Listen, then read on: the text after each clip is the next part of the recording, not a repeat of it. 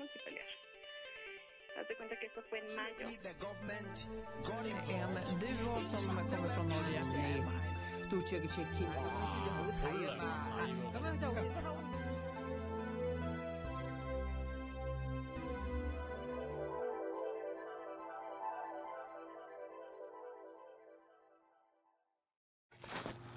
Я туда не поеду. Радио Свобода, 14 октября 2015 года. Российские контрактники, отказавшиеся воевать в Украине, получили реальные сроки заключения – от полугода до полутора лет колонии поселения. Такое решение 13 октября вынес Майкопский гарнизонный военный суд. Все осужденные служили по контракту в Майкопской части номер 22179. Осенью прошлого года контрактников перебросили на полигон Кадамовский в Ростовской области на границе с Украиной.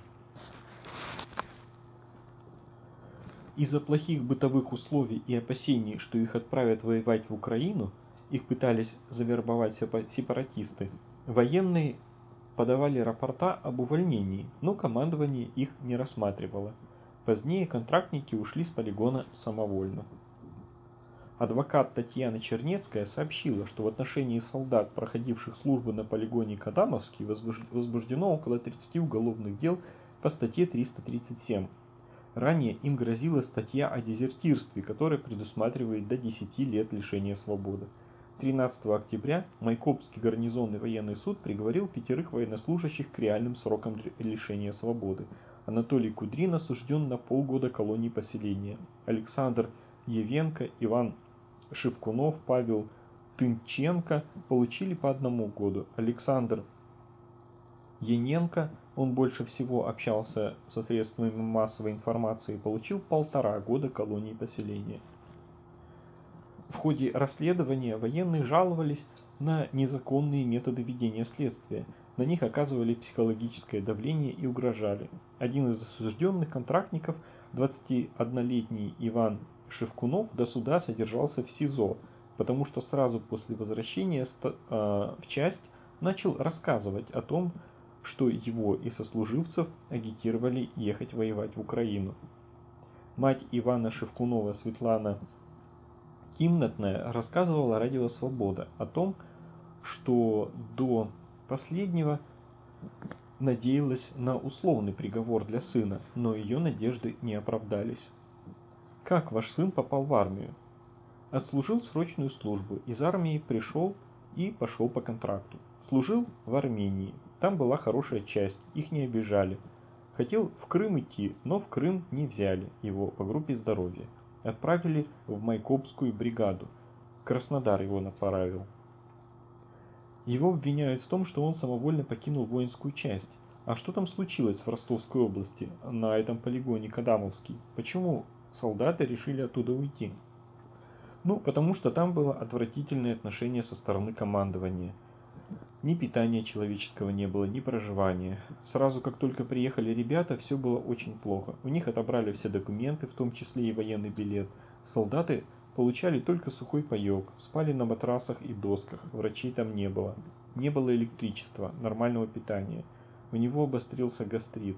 Там рядом стояли какие-то добровольцы или ополченцы, они все время звали наших ребят ехать воевать в Донбасс. Обещали по 400 долларов в сутки. Ваш сын не захотел ехать воевать на Украину, в Донбасс? Нет, конечно. Он сразу сказал, я туда не поеду. Насколько адекватным вам кажется приговор? Я считаю это все неадекватным. И приговор, и следствие велось безобразно. Они вешали на них всех собак. Моему сыну вообще стало дезертирство. Вообще статью дезертирства хотели прилепить. Хорошо, что на суде нам переквалифицировали эту статью. Об этом сам прокурор попросил. Там какие-то люди, свидетели, которых сын вообще не знает. А они представлялись на суде, якобы они друзья моего сына. А кому больше поверят? Естественно, поверят больше офицерам, а не нам. Могли бы дать условный срок. Я надеялась на это, потому что он никогда не привлекался, нигде никогда в драках не был, и в воровстве, и никого не убил, не обокрал. Такой реальный срок лишения свободы. Это ненормально вообще.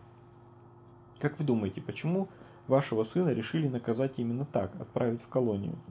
А это не только моего сына, а вообще всех мальчишек. Их уже, их уже осудили только за одно лето около 20 человек. Самый младший мой сын, так как мальчишкам 22, 23 года, 27, Евенко Саша самый старший, 36 ему. И до сих пор каждый день судят, каждый день идут суды. Самое малое дают 6 месяцев в колонии поселений, а так в основном год. Вот у них поставлена цель. Год, полтора, год, полтора. Практически всем там. Всех так. Всем так. Вообще-то Россия везде заявляет, что никаких российских солдат в Украине нет и не было. Все врут. Нам говорят одно, а на деле все по-другому. Будете ли вы обжаловать приговор? И собирается ли ваш сын вернуться в армию после колонии? Приговор мы обжаловать не будем, потому что нет смысла. Я теперь уже не верю никаким судам, не хочу даже верить. И в армию, естественно, он больше никогда не вернется. У меня есть еще один сын, и я все сделаю, откуплюсь, только чтобы он в армию не попал. У вашего сына Ивана есть профессия? Да, профессия у него есть. Он повар-кондитер, закончил техникум, рассказывает мать Ивана Шевкунова Светлана Кимнатная. Адвокат Татьяна Чернецкая, представляющая интересы пятерых осужденных военных, объяснила, почему только двое из них решились на апелляцию и рассказала о причинах их нежелания ехать в Донбасс. Мы уже обжаловали два приговора в отношении Александра Яненко и Александра Явенко.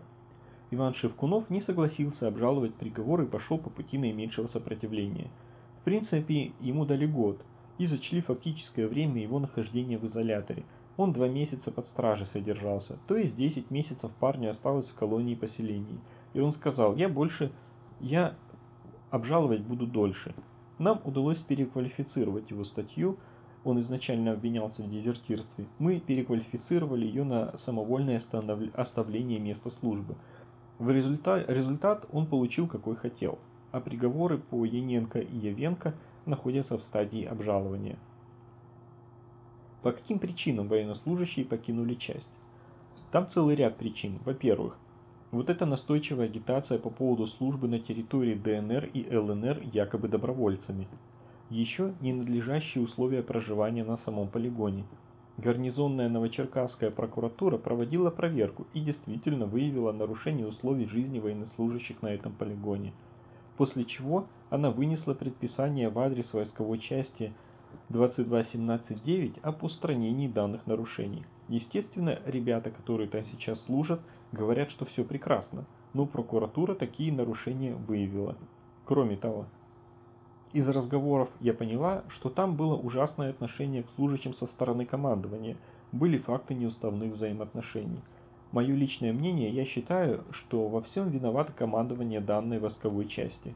Если они не имеют отношения к тем людям, которые якобы агитировали ребят воевать не на территории ДНР и ЛНР, получается, что они позволили этим людям находиться на территории режимного учреждения, на территории военного полигона, то есть на лицо халатное отношение к своим должностным обязанностям. Я знаю, что несколько контрактников пытались уволиться из армии, у нескольких ребят, когда они заключили контракты, было предписание об их увольнении как лиц, не прошедших испытания. В частности, у Ивана Шевкунова и у Олега Калмыкова. Но командование Южного военного округа, начальника дела кадров, оставил данные документы без реализации.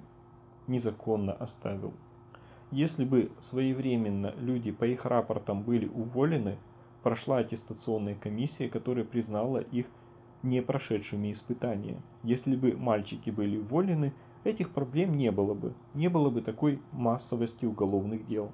Я разговаривала с секретарем судьи Майкопского гарнизонного суда, и она говорит, что у них каждый день 337 статья. Каждый день рассматривается уголовное дело именно по этой воинской части, именно по данным статьям.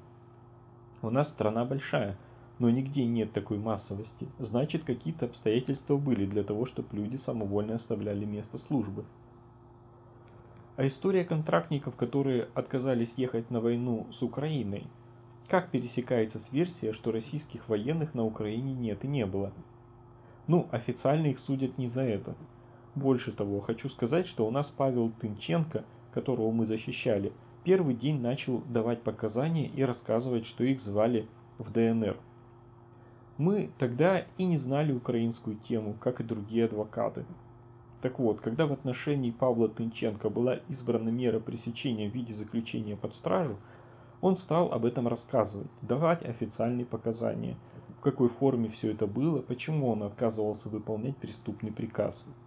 Но вот когда поднялась волна, когда все мировые СМИ стали писать об этом, когда дело было предано огласке, на парня надавили. Он отказался от всех своих показаний и сказал, что ему эту версию навязали защитники.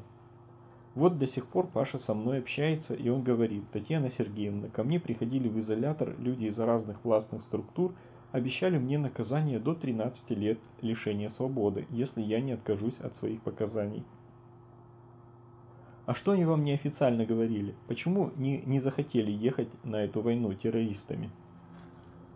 Когда происходит конфликт двух государств на официальном уровне, когда поступает приказ идти на войну, они должны туда поехать.